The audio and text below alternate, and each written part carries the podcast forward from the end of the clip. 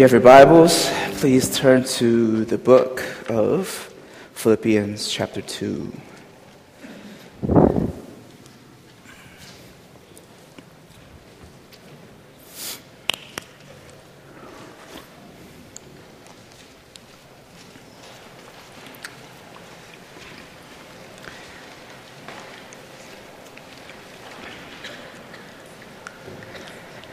Philippians chapter 2, verses 12 through 18 in particular, but we're going to be reading 1 through 18 because I feel it's absolutely relevant that we look at the context of what Paul desires to show us in verses 12 through 18. So, reading from chapter 1, or chapter 2, verse 1, I'm sorry.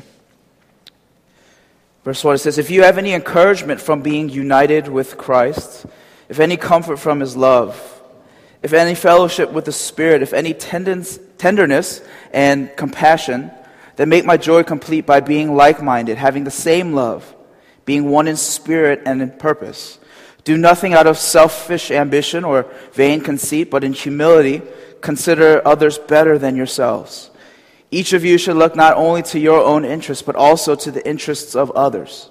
Verse 5 Your attitude should be the same as that of Christ Jesus, who, being in very nature God, did not consider equality with God something to be grasped, but made himself nothing, taking the very nature of a servant, being made in human likeness.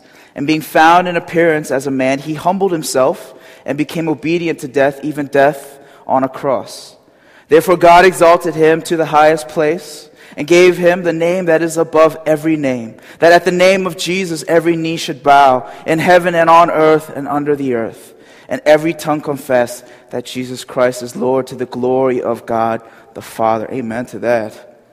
Verse 12, therefore, my dear friends, or in other translations it says, my beloved, therefore, my beloved, as you have always obeyed, not only in my presence, but not much more in my absence, continue to work out your salvation with fear and trembling. For it is God who works in you to will and to act according to his good purpose. Do everything without complaining or arguing, so that you may become blameless and pure, children of God without fault in a crooked and depraved generation, in which you shine like stars in the universe. As you hold out the word of life in order that I may boast on the day of Christ, that I did not run or labor for nothing. But even if I am being poured out like a drink offering on the sacrifice and service coming from your faith, I am glad and rejoice with all of you. So you too should be glad and rejoice with me. Let me pray for us. Father, we thank you for gathering us here today. We thank you that uh, so many people from different backgrounds can come together under one roof to exalt the one true God and King. So, Spirit, we say uh, that you are here. We agree, Father, that, that you desire to speak with, through, and with your word. So, Father, would uh, this word cut our hearts like a double edged sword, and will we never be the same? Father, we desire to see more of you through scriptures and through worship and through community, God. So, reveal yourself to us. In Jesus' name we pray. Amen. So oftentimes when we're reading scriptures, uh, we have uh, the, just a natural tendency to look at scriptures as it's something for us, right?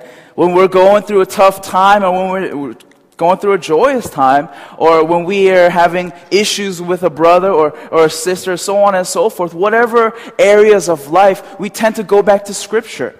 Right? Uh, yesterday, I met with a group of core student leaders, and we went over Psalm 42, and it was about the deer panting for water. Right? And later in the, in the psalm, it talks about how uh, my soul is troubled. Right?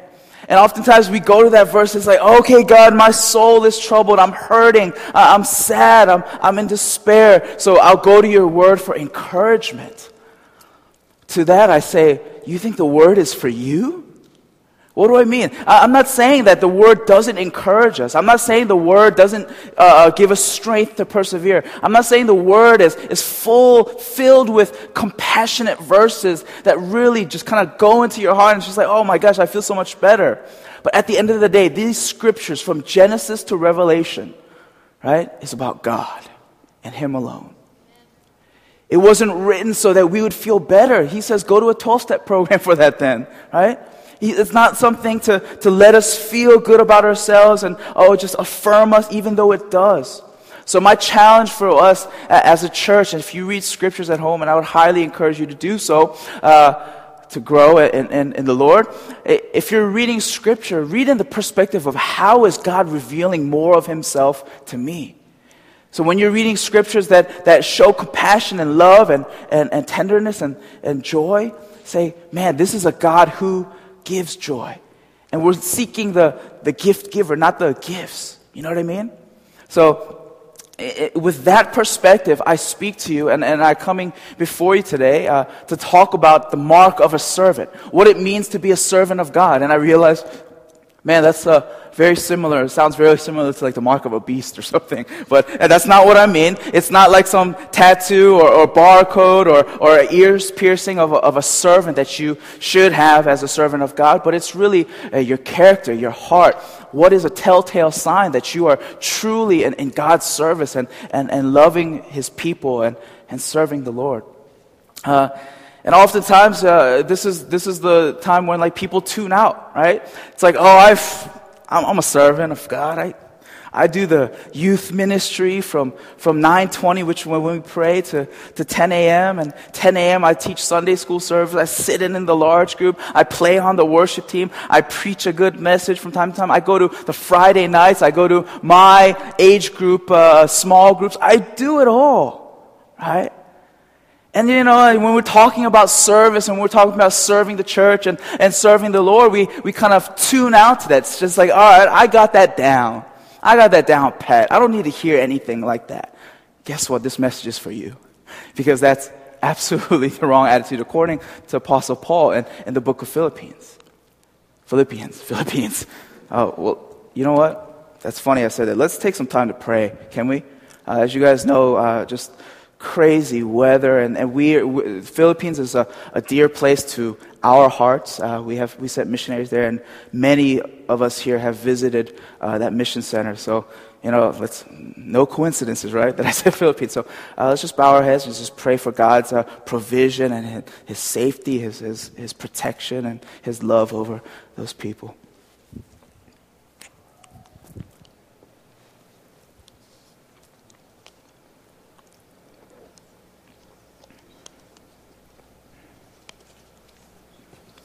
Father, we trust in you, God. And we trust that you're sovereign, not just of our tiny lives, but of this huge world. So, God, would you reveal yourself to the people in the Philippines, God? We can't, we can ask why and how could this happen? All these questions. But Father, we say that you are good still and sometimes, even though it's hard to understand, they give us the faith to do so. So we pray for protection. We pray for peace in the families and in that country. And Father, would this be an avenue for your name to be known and the love of God to extend to the nations? So we love you. We thank you. In Jesus' name we pray. Amen. Yeah, so we'll just go into scripture. And in the first verse, it says, If you have any encouragement from being united with Christ, if any comfort from his love, if any fellowship with the Spirit, if any tenderness and compassion, then make my joy complete. So what is he saying? He's saying, if you really, as a believer, right, you call yourself believers, you go to church, you do the things that you need to do as a believer, if you have any relation to that of Christ Jesus, right? If you have any uh, remote experience with who God is and, and uh, a touch from the Spirit, if you will, right? That has, that you say has transformed you into a different person. If you have any affiliation whatsoever with Christ, and he says this, be, make my joy complete and having the same life, be one in spirit and in purpose. With who? Yes, with one another, but with Christ. So he's saying literally, if you have any, any encounter with Christ, whatever that may mean, and you acknowledge him as your Lord and Savior, and you acknowledge him, his presence in your life, he says what? He says, imitate Christ. Right? You've seen him. He's revealed yourself to you through scriptures or through prayer or through fellowship or through song, so on and so forth. He says, if that's the case, if you've experienced him in any way, shape, or form, imitate him. Right? Simple as that. He's saying, whatever Christ does, you do. It says, be very clear. When I say be holy as I am holy, it's not a, a, suggestion. It's not like a, oh, maybe if you have the convenience to do so. He says, be holy as I am holy as a command. And this is not from a God, kind of like a, a bully upstairs, uh, up there in heaven saying, oh yeah, you better do this or else. But it's literally from, coming from the Father's heart who says, I desire for you, my child, to be like me. And the closest thing to God that we know of, and He was God, was Jesus because He walked the walk that we should have walked. He talked the talk that He should have talked. In general, He lived the life that we should have lived. So He's saying, imitate me, be holy as I am holy, and here is who I am in bodily human form. Imitate Christ, He says. It says, Do nothing out of selfish ambition or vain conceit, but in humility consider others better than yourselves. Each of you should look not only to your own interests, but also to the interests of others. And he writes this beautiful song, right? And I, this is one of my favorite songs. If, if any worship leader sings a song, there's always a, a tear is shed, a guarantee. You know, like those tearjerker songs that always gets you, right? At the name of Jesus, we should bow oh, Jesus. You know, it's just one of those songs that just touches me. And, and I love the fact that it's, it's just based off of scripture. It says, who being very nature God, and he's talking about Jesus here, did not consider equality with God something to be grasped, but made himself nothing, taking the very nature of a servant, being made in human likeness. Let's take a step back for a second, right? Yes, uh, the automatic reaction to that is just God, Jesus is humble. He came as a servant. He didn't consider himself equal, himself equal with God, even though he was God, but yet he still came down from his throne to earth. Right? But look at it from a step back and look at the general context of it. Right? Who is the one that is sending Christ? God the Father, right? Christ the Son, God the Father. God the Father sending His Son. So in, ev- in essence, everything that, everything who He is, what He did, and the thing that He wished to accomplish here on earth was based off of what? Obedience to God. So in the first section where it says, knowing Jesus leads to imitating Jesus, I have, I have three really quick points. He obeyed God. And different scriptures says the son can do nothing by himself. He can only do what he sees his father doing. Whatever, whatever the father does, the son also does. John 5, 19 through 20. Obedience. Says the world must learn that I love the Father and that I do exactly what my Father has commanded me. Obedience of the Son to the Father to do and accomplish the Father's will. And in Hebrews 10, it mentions Jesus saying, Then I said, Here I am. It is written about in this scroll. I have come to do your will, O God. And the author of Hebrews is saying, Man, this is what Jesus said. I have come to do your will, O God. Not my will, not these people's wills, not to make them and give them a better life, but your will, O God. Which, giving these people a better life and salvation is a part of that plan, but to do your will, O God. So Jesus' ministry wasn't marked by extreme passion, though he had it. It wasn't marked by amazing ability to heal and, and raise people from the dead, though he had that power because he was God. But it was marked by obedience to the Father, humble submission to his Father. So obedience. Second point, Jesus came to serve, not to be served who being in very nature God didn't consider himself equal, but made himself nothing, verse 7, taking the very nature of a servant, being made in human likeness. And when his disciples are talking about who's going to be the greatest in heaven, he was very, very clear. He says, You have to be like me. What? I came to serve, but not to be served. He was very clear on that. So Jesus came to serve, not to be served. Moving forward. And being found in appearance as a man, he humbled himself and became obedient to death, even death on a cross. Therefore, and every time you see therefore in scriptures, you're always looking at the previous verses. Because he's saying a statement, the authors are saying a statement, and he's saying, because of that statement, therefore this will happen. Because of Jesus' obedience, because of his humility and his service to you and me, that resulted in death on a cross. Therefore, God exalted him to the highest place and gave him the name that is above every name, that at the name of Jesus every knee should bow in heaven and on earth and under the earth, and every tongue confess that Jesus Christ is Lord to the glory of God the Father. Third and last point of this section, even though I know we uh, went over this uh, a couple weeks ago, is Jesus was aware as a servant, as a son, right? As a savior, he was aware of present suffering, but the promise of future glory. He was very much aware what his outcome would be. And we see glimpses of that throughout the gospel as he's interact. He's, he says stuff like, my time is yet, yet, yet not come. This is to fulfill the word of God, so on and so forth. And we know that Jesus' intention here on earth is to obey God that will result in excruciating pain and suffering. But as he did everything, as he was aware in the three years of the ministry of his life, he was aware of the fact that this would happen. But yet, he was very much also aware of the future glories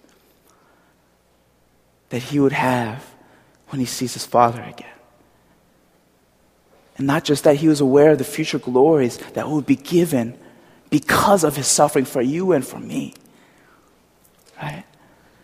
This man, this man who we know as Jesus, had a, a laser focus on, on the, the will of God.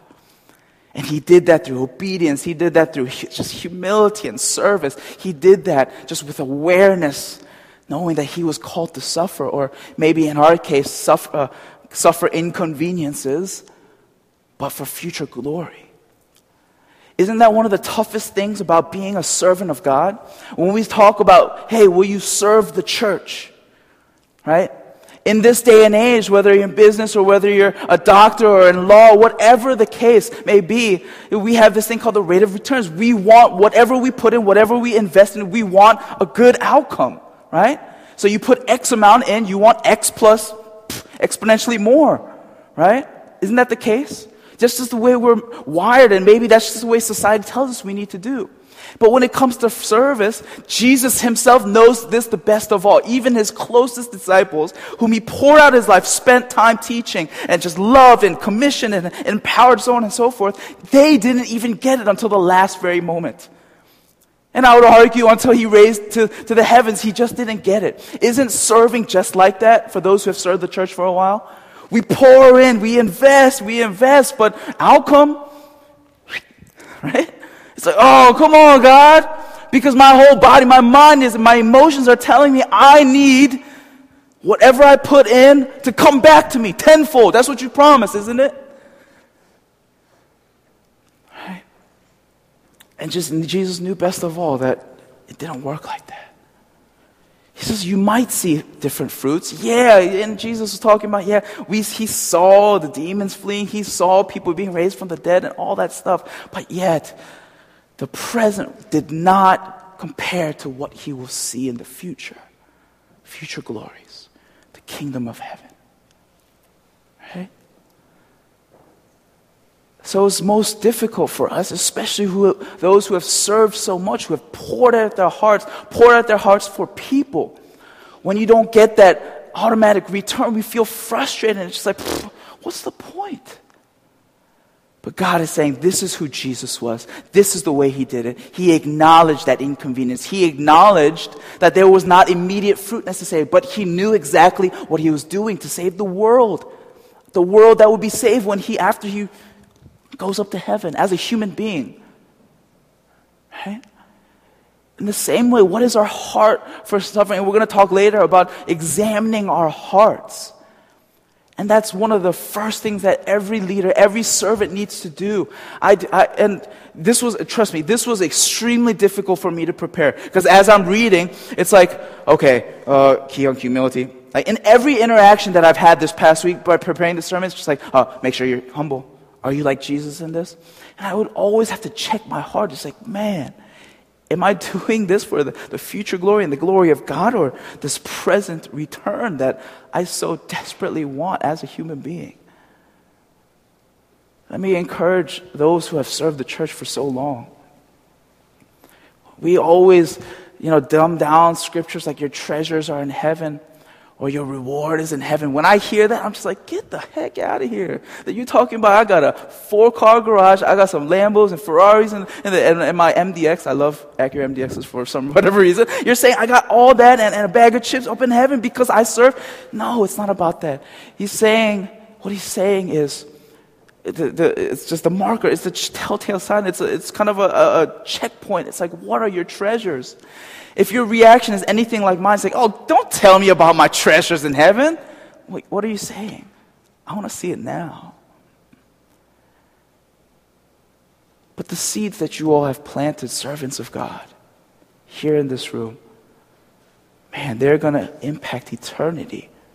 Not because you and I are that great, but because our God is great. So, what is our heart? What is our mentality? What is our attitude when we go into serving? Right? Are we like that of Christ Jesus? Or is it like any transaction that you would see in, in our consumeristic society today?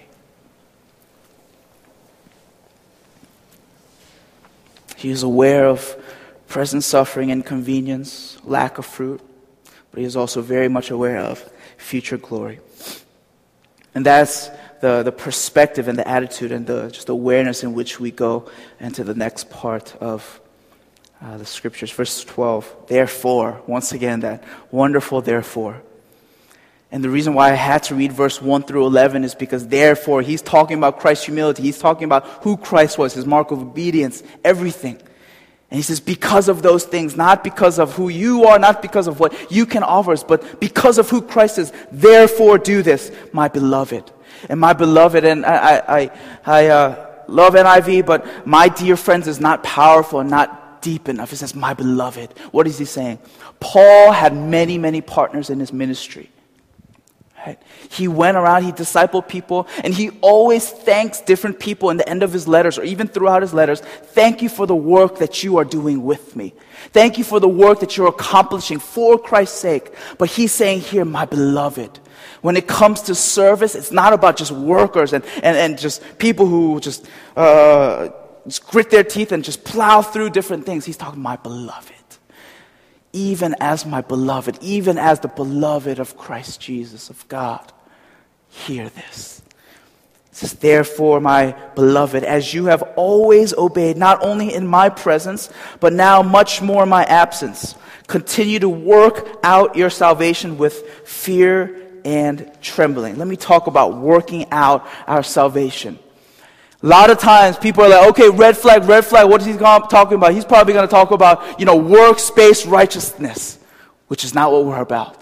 Saying, oh man, I must serve. And this is like a, a great plea from a pastor to serve the church. And, and oh, by the way, we do need uh, female servants at, at uh, Timothy Retreat, but just a side note. It, this might be a plea from the pastor to, you know, recruit people to serve and, and do things for the church. But remember, this scripture, it says work out your salvation. And a lot of what you're thinking is working for your salvation. Literally, work out means just an intense, uh, uh, exact, uh, definite conclusion of your work. So you're working, you're doing things in order to get to a very specific purpose. So it's not saying work for your salvation, because it's very clear. Ephesians 2, for all have sinned fall short of the glory of God, right? Oh, that's Romans, I'm sorry. Uh, uh, in Ephesians, oh man. Oh. In Ephesians, it says, For it is by grace we have been saved. And the Romans verses, for all have sinned and fall short of the glory of God, is absolutely important. But Ephesians 2 says, For it is by grace we have been saved through faith. And this is not that anything that you or I have done. It's not based upon your works so that we cannot boast. Right? So your salvation is in faith alone. Right? He says that your, the grace that is extended to you by the cross of Jesus Christ is not because of the things that you do or the things that you have offered to the church, but it's by your faith in God Most High, in Christ Jesus. But he says, and he's very clear, Paul's like, you have to understand this. It's not by works so that you can't boast. And that makes perfect sense when it talks about working out your salvation. You've been saved, but you continue to strengthen, you continue to, to direct your salvation to that very moment when we see Jesus Christ face to face. And he says, until that time, work it out, refine it, own it in. It's almost like holiness. Holiness is a process, right? We don't, we're, yes, we're holy. We're called holy ones, loved ones, holy ones. But this process of sanctification goes on to the lifetime until we're perfected and we see Christ Jesus face to face. In the same way, he says, work out your salvation with fear and trembling. And let me point you over to another verse in James 2 14 through 17. Says, Faith without action is dead. He says, Faith without action is dead. He says, How can you say that you have faith, but you have nothing to back it up? And those two combined, knowing that we are saved by grace and grace alone through our faith, but we're not saved by our works so that we can't boast, but with that faith, our salvation is solidified or is worked out by our actions and our deeds in service. Right, to them, I'm just like, oh, That's not easy, right? But he's so clear. He says, work out your salvation with fear and trembling.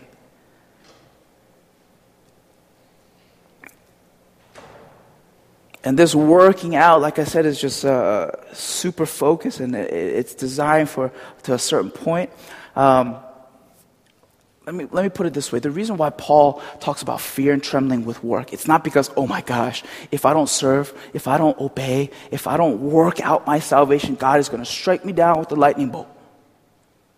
Right? It's not about that. And I looked kind of in depth and I was like, wow, that's what kind of what it sounds like. Right? But you look at scripture, you think about who the, the character of Paul, and literally the chapter right before, he has this internal struggle. Should I go and be with the Lord? Because I desire to do so. But it's better for you. It's better for me to stay here and serve with you and serve you. It's better for you that I'm here. Right? So he had this just utmost reliance, utmost awareness of the will of and the work of God, and he was absolutely committed to it. Right? He said, It's better for me. All my emotions, all my being, I'd rather depart with be with Christ. I did my thing here on this earth. But he says, It's better for you. Can Christ call me to you? It's better for me to be here with you. And, and, and, and, when, when he's writing the letter to the church in Corinth, he talks about running the race, right? The rights of an apostle and just running the race and, and beating your body so that you train yourself and you're ready to go. And he says, I do not want to be disqualified for the prize after I preach to you. And he says that I train my body, I do what I need to do, knowing that my eyes are on the prize. And he, that is exactly, friends, working out our salvation, being committed to the work and the will of God in our lives right? And having this just major, intense focus to it, and knowing that it's not the things that we do in order to get there, in order to accomplish God's will, is not our salvation, but we work it out. We're refined. We're made more and more holy as we do so. And so, one of the telltale signs of a servant of God is an absolute focus and a commitment to the will and the work of God.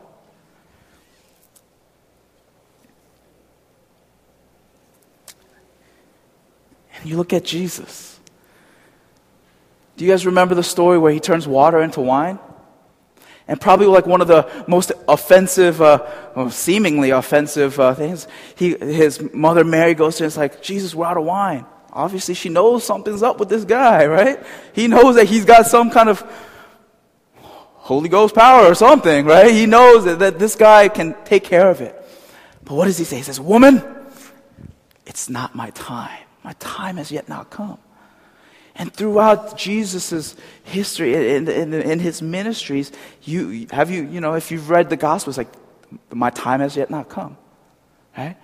In order to fulfill the Word of God. It is not time yet, so on and so forth. He knew that in order to accomplish God's will, suffering had to come. And yes, it would have been easier for him to just go and be with the Lord. It says the angels could take him up, prick him up upstairs, and, and go, go. I keep on calling heaven upstairs, but he go, go to heaven and he'd be okay. But he had an intense commitment, absolute desire to accomplish God's work. It says, For it is God, verse 13, who works in you to will and to act according to his good purpose. And we look at scriptures like that, uh, we recall 1 Samuel, right? And I'm, I'm bringing a lot of just uh, different Bible stories in because it just all makes sense. And, and, you remember when Samuel was choosing the next king, trying to find David, and then he goes to the house of Jesse and he looks at all his people. Samuel thinks like the first son, who is just good looking and strong and broad shouldered, so on and so forth, is, is worthy to be king. And he goes to the next one and the next one and the next one, and then he sees King David, right? Meek, humble, little guy, maybe, compared to his brothers. But what does God say to Samuel? Man may look at the outer appearance, but God looks at the heart. How is that any different from who God is in our service? It says, It is God who works in you to will and to act according to not your purpose, not my purpose, not the purpose of this church or that church, but to, for His good purpose. friends, as you approach this idea of serving, and if you're kind of searching your own heart, I would ask you this How is God working in you? Simply put. You search inside your heart, and it's like, man, God, I'm doing this not for my purpose, for my purpose, not for yours. Or, man, I've just been recruited and you're doing it for your own purpose, not for God's. This is for it is God who works in you to will and to act according to his good purpose. Next telltale sign and from that verse is servant constantly examines his heart. Ephesians 6, 6 through 7, and he's talking about slaves to masters. Obey your masters, not only to win their favor when their eye is on you, but like slaves of Christ, doing the will of God from your heart. Doing the will of God from your heart, not your actions. Doing the will of God in your heart. Let me repeat that again. Doing the will of God from your heart. Serving is a heart issue. It's to serve wholeheartedly as if you were serving the Lord, not men. Why? Because the way that you serve may look glorious to men, but God looks at the heart. He looks at the heart. Search me, O God, and know my heart, and know every wicked or wayward way in me. Know my anxious thoughts, Psalm 139. Know me, know my heart, know my heart, know my heart friends, and this, this, this goes out to just the whole body of believers here and the, the, the body and the church right here that, that has come today. Um, I, I believe that the church, we're, we're called to hold each other accountable, right? And a lot of times accountability means like, you know, very uh, different things here and there, but this is kind of uh, one of the gravest things, I think the most dangerous things. You know, we talk about burnout, we talk about uh, people not appre- being feeling appreciated, so on and so forth. But if brothers and sisters to gather together, and the servants and, and the, the, the disciples of Christ in this room who have been serving the church faithfully can open up their hearts and say, Man, the people that I serve, I need you all to hold me accountable. Check, check up on me. Right? And I would pray that we would receive, as servants of God, as people who serve the church, we, we, we would receive that with grace. Not like, oh, they're trying to judge me. No. As any godly group of people are called to do, to hold one another accountable, to spur one another in truth and love. We can do that for one another. So imagine a church if, if we had that vulnerability, we had that openness, and brothers and sisters just, hey, how's your heart? Not good job, you did a great job today, but hey, how's your heart doing that?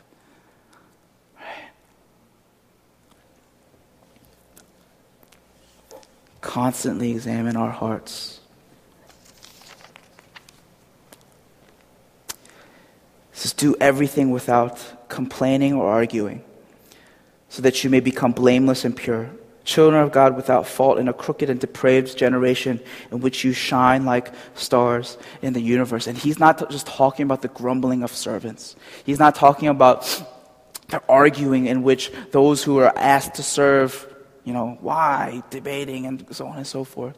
What he's really pointing at is a church within a larger community. So the church in Philippi was, you know, it, it, was like a church, like NCFC is and New Covenant Fellowship churches in Germantown. But they're saying the way that you serve one another, the way that you love one another, the way that you show the world that you are my disciples by the love that you have for one another. He says, then the world will know. And Paul is absolutely concerned with how the, the rest of the, the, uh, the Philippi, the, the, the city of Philippi, viewed that church. And he's saying the way that you interact with yourselves, the things that you say towards one another, the way that you serve one another in truth and love and speaking truth, so on and so forth, the way that you are as a church will very much impact the, the impact that you have in the city around you. Such as you may become blameless and pure, children of God without fault in a crooked and depraved generation in which you shine like stars in the universe, as you hold out the word of life, in order that I may boast on the day of Christ that I did not run or labor for nothing. But even if I'm being poured out like a drink offering on the sacrifice and service coming from your faith, I am glad and rejoice with all of you. So you too should be glad and rejoice with me. And the last thing that I kind of want to mention, and there's a few other things that I want to say, is that a servant rejoices. Period. A servant rejoices, period. But also, regardless of the outcome of his work. And I mentioned Jesus. He was not able to see the thousands, the multitudes coming to Christ, right? Coming to his name. He was not there when, when, when, when Peter preached to the masses and, and, and thousands joined their number. He was not there when, when it says in Scripture in Acts 2 and 3 that the, the, the, the, body of believers grew thousands by day because of the radical work that he started. He didn't see that. King David and Solomon, like perfect example. King David is just so honorable. He says, you know what? I'm living in this palace, but my King of kings, my Lord of lords is just somewhere in a tent. He says, so I'm going to build a temple for him to where we say, wow, that's honorable. That's a good, that's a, that's a good conviction. But was he able to see it through? No. His son did. Right? So we rejoice regardless. And let me tell you why. And this is why. When we come to church and when we think about the service, this is what I often hear. This person or that person is better at me than in leading worship. This person or that person is, I, I'm not as good uh, leading a small group. This person, in terms of hospitality gifts, wow, they are hospitable, you know? Like we always try to compare and contrast who we are and what we're capable of with other people, do we not? I, am I the only terrible sinner in the room? Right? I look at the different preachers and like, oh my gosh, they're depth and, and even uh, I'm terrible at writing columns, but Pastor Mark, that guy can write columns like it's nothing. He eloquent. I, I'm just like, oh. He should just do it every week. Amen. Uh, like seriously, we always compare and contrast. But this is why. This is the, this is the, if you guys don't get anything from this sermon, please get this. God is not in the business of asking you for your gifts or talents. Let me repeat that again. God is not in the business of asking you for your gifts or talents. He is in the business of asking you for your life. Should I repeat that? It's not the gifts or talents that, that is good in terms of offering to God. It's like, okay, yes, we do that. Paul talks about how in the, in the, uh, in 1 Corinthians, how there's different gifts in the church. Absolutely. Amen to that. But that was in context to people thinking that because I have this gift, I'm better than you. But he's saying everybody is used to build up the church. But how does he end 1 Corinthians 13? With love. He says, more than any of those gifts, it's love. And what does that have anything to do with serving? Oh, John 15, 13. No greater love than this, than a friend lay down his life for another. Sound familiar? Like Christ Jesus giving his life. God is not asking you, you know what? Dig deep into the closet of your gifts and talents. Dig deep. Figure out what you can offer me today in this season. He's saying, no, I want you I want your life.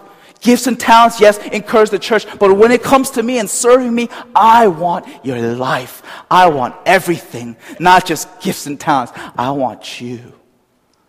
I want you in your inadequacies. I want you in your insufficiencies. I want you in your insecurities. I want you in your failures and your successes. He says, I want you and I will take care of the rest. Right? When we realize that when we're called to serve the church, which we are, which is, Paul is very clear. Whatever gifts that you have, it's not about this and that. It's not about you being good at cutting up uh, Christmas trees for Christmas banquet or cooking a great meal. But no, he says, give me your heart, give me your life, and I will use you in ways that you can't understand. Remember, Peter, the man who denied him three times, right? Three times.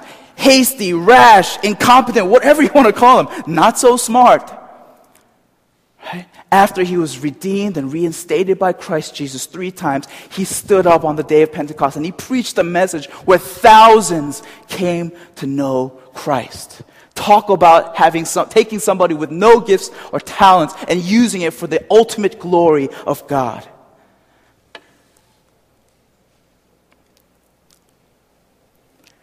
And oftentimes, this is what we do. When we think about our gifts and talents, we, we kind of project how we are with who God is. So God is going to choose me based on my gifts. No, silly. You choose and choose your relationship with God based on what He can give you. He's not like that. He doesn't look at us as like, oh, yeah, yeah, he's good at that. Let me get him, pull him on my team. Oh, yeah, yeah, this guy's really good at that. Let me pull him out. He says, those who are willing, those who are humble at heart, those who are like Christ, who wanted to willingly submitted his life in obedience to God, says, those are the guys that I will do wonders with.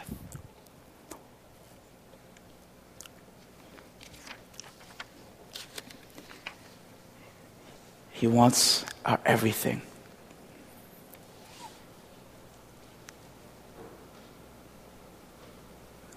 That hit a chord with some people today? Because it's not about your stuff, even though He's given that to you. It's about the life that you have to offer a life, a pleasing sacrifice to my God.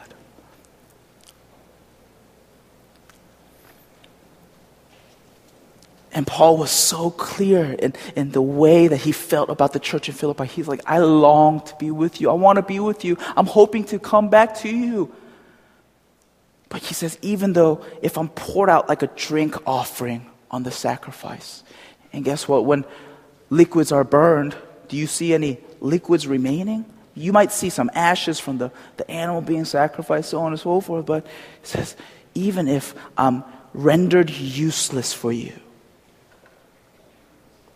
I still rejoice. He says, I rejoice. Because I know that I gave my life to God and He did what He needed to do with mine.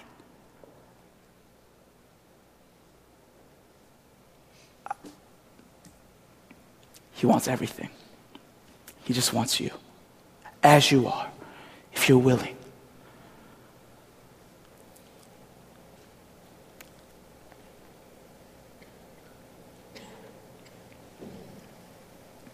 Lastly, it says, a servant draws closer to the one who calls him to serve. It's just kind of going back full circle. Right? I talked about in the beginning that if we're aware and, and we acknowledge who Christ is, right, then we imitate him. And we imitate him by loving other people, serving where, and giving our lives to wherever God calls us to serve, uh, whether it's in the local church, whether it's out there whether it's in this ministry or that ministry, so on and so forth. But it's got to come back circle, come back full circle. So we've acknowledged and are made aware of Him, where we imitate Him by serving so and, and doing things and, and loving people.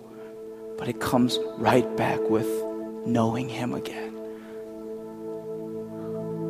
Does your service to people, does your love and care for the youth, does your love and care for your small groups, does your love and care for this world, does your love and care for Philippines always point back to knowing Christ and being intimate with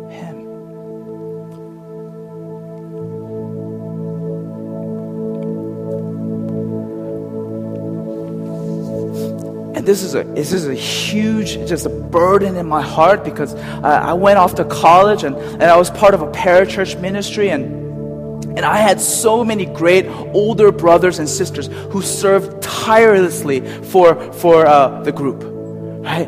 They, you know, one of, in the leadership application of my college ministry, it says very clearly on there: be ready if you want to be a leader to give 15 to 20 hours of your week to do the ministry, almost like a job right? Literally be prepared to do, be a part-time. So a lot of work involved. And I looked up to so many of them, right?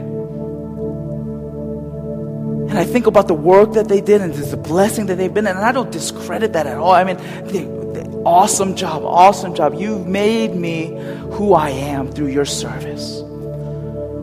But that's not enough. Because what was lacking was intimacy with Christ. It, what was lacking was the reason to do that ministry, to do that service. And now it just breaks my heart when I see them, when I hear about them. They're not walking with the Lord. I have a pastor, I have a mentor, a disciple who's not walking with the Lord because they feel like the amount that they put in should be exactly the amount that they have given, plus more. And how important is it for church, for, for those who want to do any sort of ministry, to examine your heart?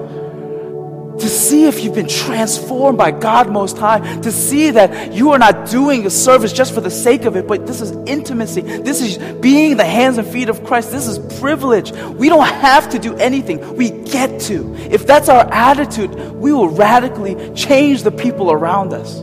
We don't have to do anything, we get to do it. God, I get to do this. And I always have to examine my heart, make sure that's the motive.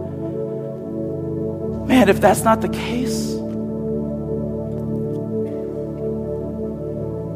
we're working out our faith based on works, not by His grace and grace alone. It says you're already saved, period. Work it out, refine it, own it until you see me face to face.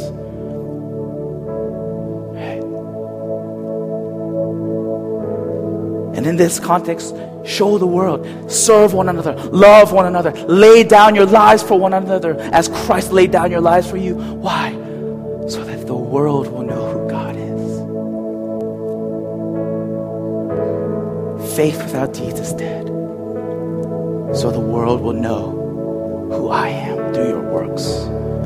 But for you personally, whether you succeed or fail, whether you I don't fold a, a napkin to be a part of a banquet or you're a grand preacher, your salvation is safe because it's by grace alone, through your faith.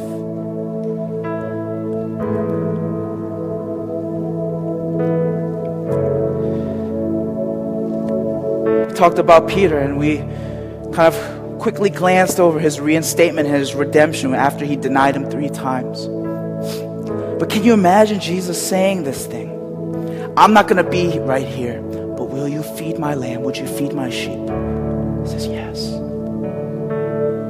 And Jesus is thinking in his mind, he's just kind of a flashback of all his ministry, and he looked upon the crowds, and they were like sheep without a shepherd, and he had compassion, this gut wrenching compassion for them. And he asks Peter again, Would you feed my sheep? Feed my lamb? Yes. Third time, says, Yes, you know that I love you, God. He says, Good. Says, Feed my sheep, feed my lamb.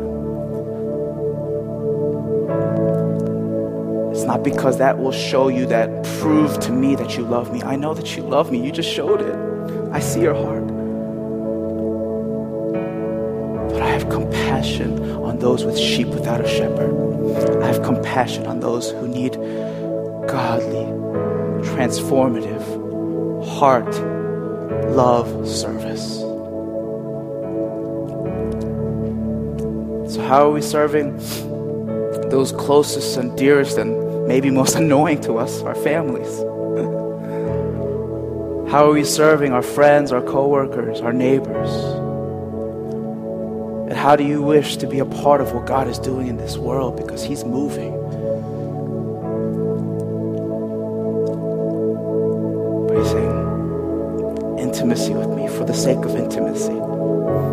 Not for your salvation. Let me pray for us.